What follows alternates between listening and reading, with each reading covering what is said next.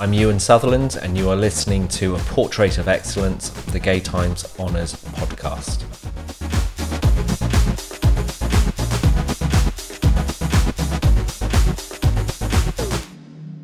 The Antony Grey Gay Times Honour for Government and Policy goes to Euan Sutherland for the landmark case he brought against the European Court of Human Rights, challenging the age of consent. Lewis, how on earth do you begin a conversation like this? Wow, precisely. Sitting down with Euan, it just made me realise his story was completely remarkable. That this 17 year old boy in the early 90s would make a complaint to the European Commission of Human Rights to take on the British government. Uh, against the age of consent, which was 21 at the time for, for gay men. It was really interesting sitting down with him and talking through the reservations he had before bringing forward that complaint and the challenges that he faced while he was doing it, especially the pushback he got from the powerful establishment that he was up against. But also, I spoke to him about what LGBT people have got left to fight for, what rights out there have we yet to claim, and also advice that he has for the next generation of activists who want to go out there and, and make a difference. I am uh, somebody that was involved in the campaign to equalise the age of consent back in the 1990s and early 2000s. I think I was 16 when I responded to a survey that was tucked inside Gay Times asking people to pop down and see their local MP because there was a potential for Edwina Currie to table a motion in the House of Commons to reduce the age of consent from 21 down to 16.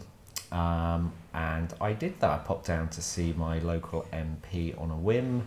She thought I was asking about age concern for gay men. Um, this was Tessa Jowell in southeast London, and uh, we had a chat. We spoke about the principles of equality, and she was uh, automatically very supportive of the concept, wanted to read the legislation that was being proposed but the concept of equality before the eyes of the laws was something she was very happy to support.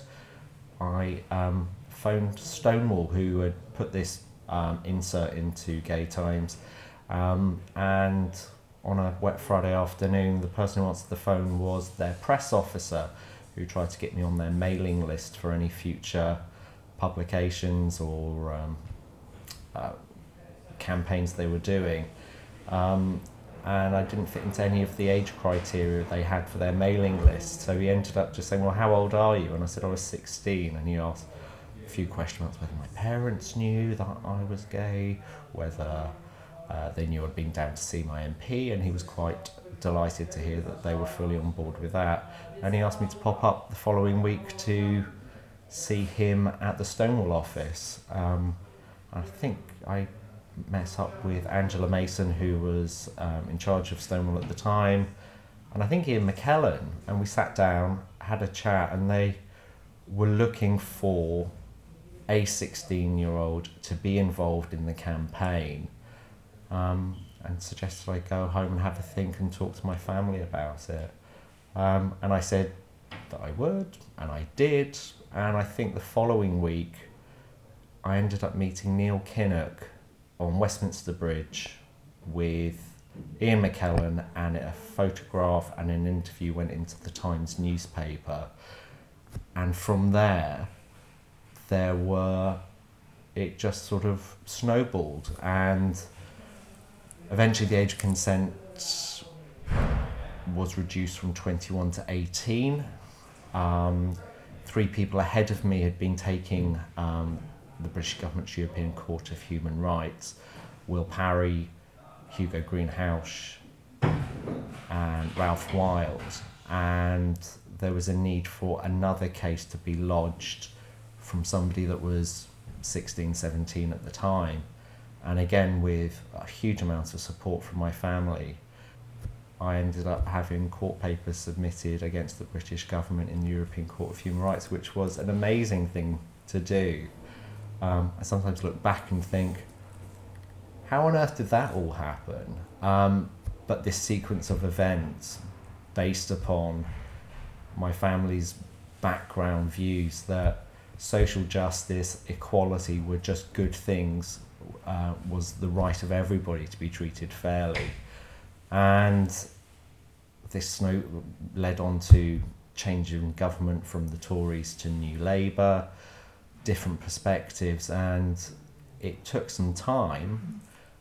But with the court case proceeding smoothly, slowly, with peaks of activity, um, the Labour government decided that they would introduce the change in the British Parliament, and we ended up with equality before the eyes of the law, and that was it was an amazing thing to be part of, and I'm very proud of what a lot of people did and my part in that. Mm. And I, I turned 16 in 2004, so I was basically one of the first generations that basically benefited from that Mm. uh, change in the law. But going back to the early 90s, how, how much of a real fear was it for um, young gay men to sort of be sexually active and, and it be against the law? What are your memories of, of that time?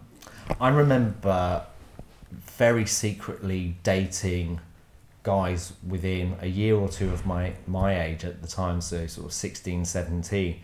And there were absolute real worries that if the next door neighbour, the one of the parents decided that they were appalled and unhappy with this, a phone call to the police could really happen. Mm. It the threat of it, whether there was a huge reality in two teenagers being hauled in front of the court, but that was real. And that created uh, an environment where people were afraid to access safe sex education. They were made very vulnerable. Um, one of the things, one of the arguments against equalising the age of consent was that teenage boys needed additional levels of protection from predatory older people or from themselves.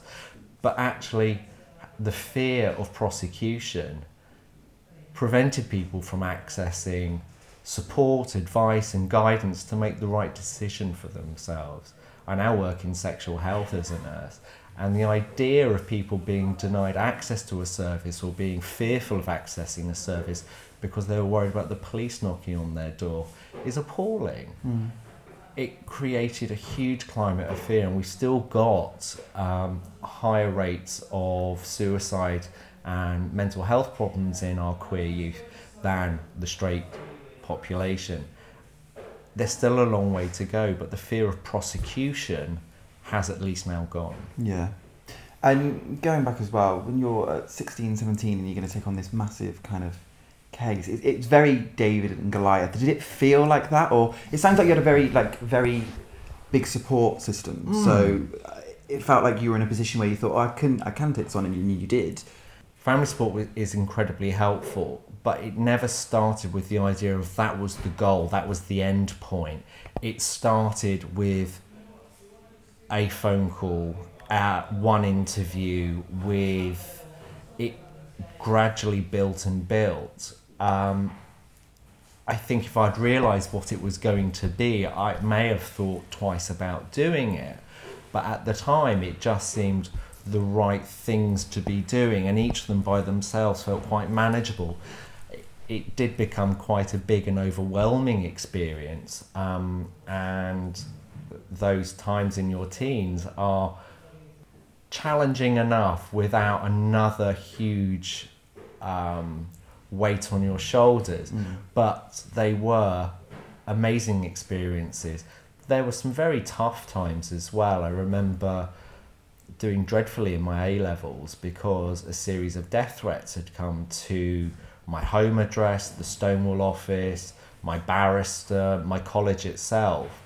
And I was just utterly overwhelmed. And there were episodes like that that came along from time to time where uh, there was some quite uh, hurtful things said by opponents, political opponents, blue rints, crusty old majors from the Conservatives and from certain mainstream press. But overcame those. They, they, they were very challenging at times, and I think um, I kind of the the thought I'd had about where I was going to go and what I was going to do, of A levels, perhaps have a year out, university, none of that really happened in that sequence.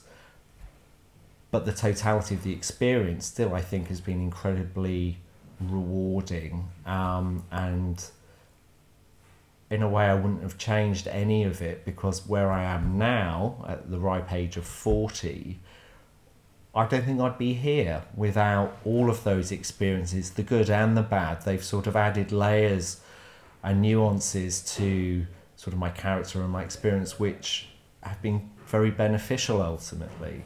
They weren't easy at the time. Mm-hmm. And obviously, it took seven. I think it was seven years from you from when you first lodged a complaint in '94, and then it was 2001 that it actually came into law.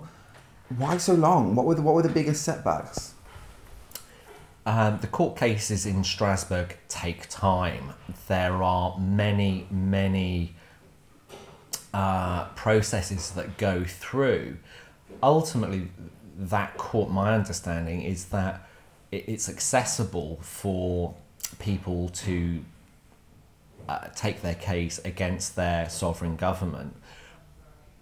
Ultimately, what the European Court would really like is for change to come from within. So there were so many opportunities for the Conservative government under Major to have decided that this is something they wanted to do themselves or to allow time for debates or free votes. They decided against that. So we got up to the 1997 um, general election, and I can't remember anything other than a Conservative government. And New Labour came in, these high hopes, and they had a big program of legislation they wanted to get through.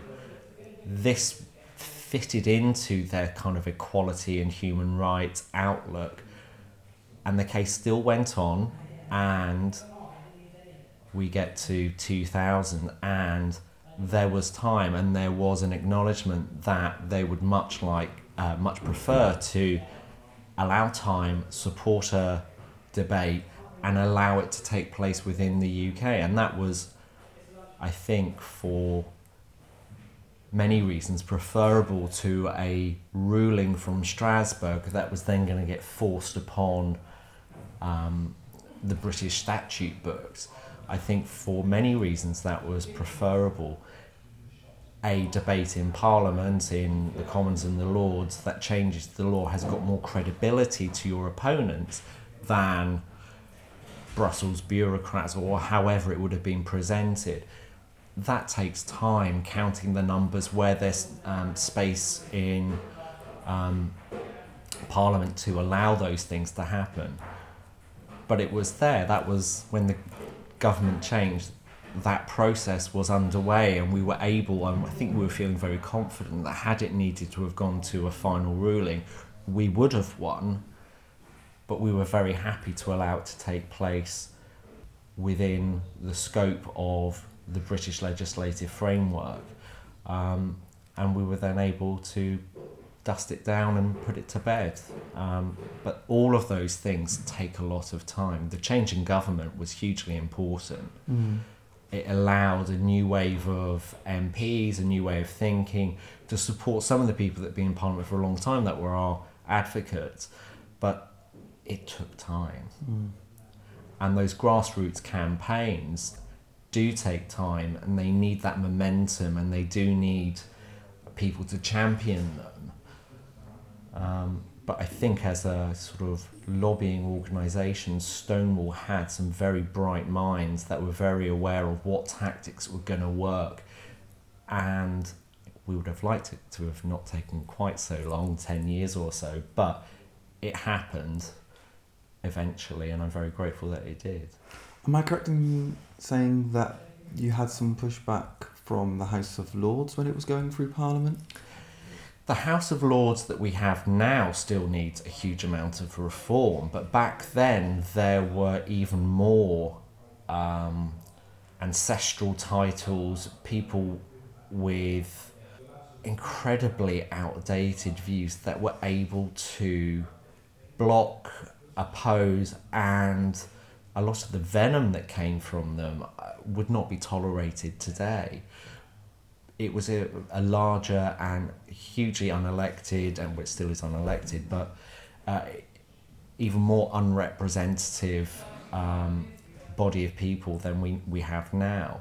So the House of Lords was blocking lots of motions and decisions from the House of Commons, and the Labour government did decide to use something called the Parliament Act, which meant that after so many blocks from the House of Lords, the vote from the Commons trumped any objections that they had. And again, that needs a strong, principled decision from the government.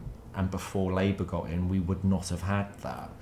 Um, there's a lot to be said for continuing those reforms within Parliament, both houses. But it, yeah, I, there was a huge amount of unpleasant comment coming from the House of Lords. Was it just purely outdated views?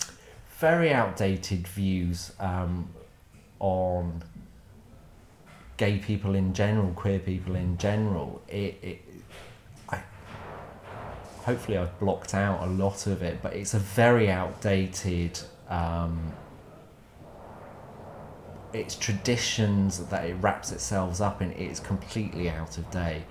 Um, I remember watching one of the votes in Parliament uh, where I think the age of consent was brought from 21 down to 18, and I was in the um, Strangers Gallery, the viewing gallery above, and when the vote came through and we hadn't got 16, um, I was really upset. I was crying and another one of the sort of volunteer coordinators from Stonewall put their arm around me just to be very supportive.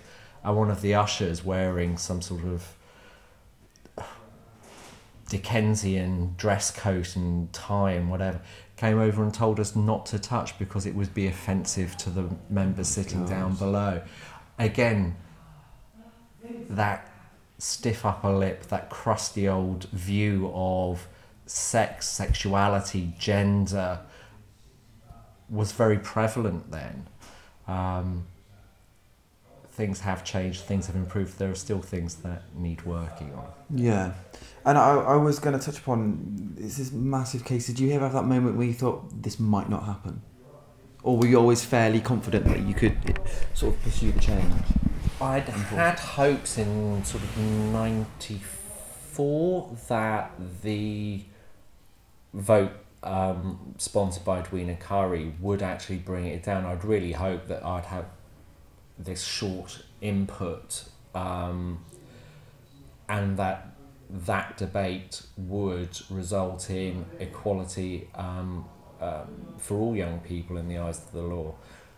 And that was hugely disappointing. I was absolutely amazed. But I'd thought that this six month, six week, I've forgotten how long it was, build up of actually just showing look I, I, am gay i'm a teenager uh, I, i'm not demonic i can make my own choices would be an, what enough as part of the stonewall campaign to have equalized it. But it was awfully disappointing. It was absolutely shocking. Um, but that galvanized a lot of people to continue. Um, and I think we we had such confidence in the concept of equality before the eyes of the law that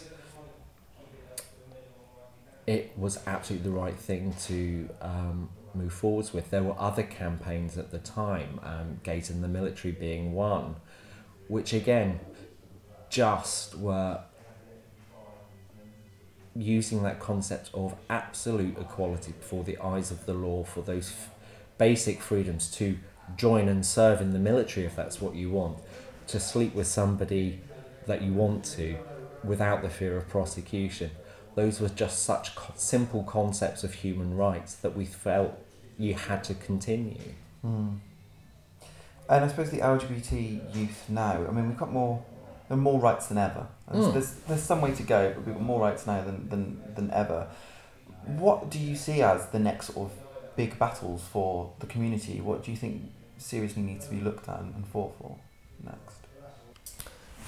I think some of the next big things are already underway. I think the way in which society as a general treats trans people is something which has been improving, but we have a long way to go. Um, I'm looking at other things that affect um, the queer community and seeing access to the PrEP drugs coming up. Um, it's, it's a field I work in and the battles to get funding secured for um, that service, which has got a huge benefit to physical health, uh, but also mental well-being. Um, I think mental health services for um, the nation are being uh, it's incredibly tight funding at the moment uh, across the health service, but mental health has taken a significant cut in real funding. And those are services which support people who are having identity and well-being issues as they grow that they people should feel secure as they're moving forwards into their teens into their youth um, young adult um, eight, um, years they should be feeling confident and I think that um, where there are cuts to services where there is um, a lack of visibility in mainstream media about, for example, trans people or discussing mental health or the suicide levels within young gay people. Th- those are some of the big worries that I see moving forwards, and we've got a long way to go on those. You uh, you mentioned earlier about when you were sort of starting the campaign to have the age of consent changed. A lot of it was to do with education with young people. Do you think sex education for LGBT youth also needs to be looked at because there doesn't feel like there's much to. I know I certainly didn't have any when I was 16, 17. I feel that sex education generally in the UK has still got a long way to go. It's something that, uh, as far as I understand, families can still opt their children out of. I think the large number of faith schools and what they're teaching uh, does give me some concern. Um, I think that there is. Um, I think one of the other concerns I have is this focus on academic attainment um, doesn't always allow for time to be allocated to those really important issues of confidence, of well being, um, that make you a rounded person academic ability is incredibly important. We'd like everyone to uh, reach their full potential, but there are many other areas of potential that we should be helping people grow. And I, I, I think the focus is purely on league table results. And I don't think that young people are being particularly well served with sexual, personal growth and development. I think it's a much more difficult thing for schools to quantify in attainment so the focus still remains very much on how many A's and A stars does a school get. Mm. So, how do we work to change that? What do you think needs to happen in order for that system to kind of be overturned? Uh, that's the difficult one. I think that when um, the only way that schools or um, other services are marked or uh, inspected is about their academic league table results, I don't know what the measure is of saying how well a school or uh, a borough or a county nurtures, grows, uh, empowers young people, uh, particularly when additional funding, local authority funding is being cut. I don't know how you go about that. I think it needs a change of focus, and that needs to come from young people themselves, but also those um, teaching support teams that actually work in that field. I think they're feeling underpowered, underpaid, undervalued by government at the moment. Um, and if there's a young LGBT person at the moment they want to, to fight an injustice that they see in the legal system, what would your advice to them be? it is possible for change to happen. It is possible for young activists to make a significant change, that can be in the law or it can be more at a grassroots level about changing perceptions, um, changing cultures. Their access to information at the moment and reaching out and networking with people uh, is amazing. Um, I imagine, can only imagine now what Stonewall or another activist group would have done with the uh, wealth of uh, social media resources at their um, that we have now back in the 90s to get people out um, putting pressure on their MPs to support votes. Um, what would I think? Believe in yourself. Believe that what you are trying to do is a fair and a good thing for society and for yourself. Research and look also beyond the narrow scopes of those that you engage with and get. Don't be afraid of different opinions. Don't be afraid of going beyond who you speak to on Twitter and Facebook. There is a, a large number of resources out there. It's possible to make change. It takes perseverance and courage, but it's possible. There's been some discussion about the LGBT community, especially the, the new generation being sort of complacent because they've never really had to fight for anything. Generations before them have fought for Hmm. equal marriage and age of consent and, and pride. What are your views on that? Do you think there is still sort of an, uh, an activist spirit within the LGBT community in 2017? Yeah, I, I- I think there very much is still um, activism out there. I think um, a lot of the uh, developments with, for example, large makeup lines or glossy centerfolds being of trans people now won't have happened without people's people from the queer community fighting for visibility for trans people. I think if you look at grassroots activism that's allowed people to source PrEP drugs online and to access NHS services to make sure that they are under surveillance and getting the right medical advice, but because the NHS is not allowed to fund those services, those grassroots activism are we are seeing the results of that. There's still a long way to go, but there is it's not all doom and gloom. There, yes, uh, some people have forgotten how we've got to the point where we're at now, but that's not everybody. I think there's, um, it's easy to critique uh, a generation that's coming after you, but there's a lot of hope uh, that I see about what's going on at the moment, and I'm very hopeful of the progress that we as a queer community are making and where we've gone in 25, 50 years and there is a, a way to go, but it isn't all doom and gloom. There is a lot of hope that I can see out there. The music for A Portrait of Excellence has kindly been provided by Lauren Flax. Head over to soundcloud.com forward slash Lauren Flax to hear more. Thank you to our sponsors, the National Portrait Gallery, British Land, the Federation of Small Businesses, Andaz, Absolut, Bloom Gin, Beach Blanket Babylon, and Chappy for believing in the Gay Times Honours. A special thanks to Kaleidoscope Trust, our charity partner for the Gay Times Honours. Kaleidoscope Trust work tirelessly to uphold the human rights of lesbian, gay, bisexual, and trans people internationally. And finally, thank you to Matthew Stone for his 10 one of a kind artworks. You can find out more about the Gay Times Honours in our show notes and at gaytimes.co.uk forward slash honours.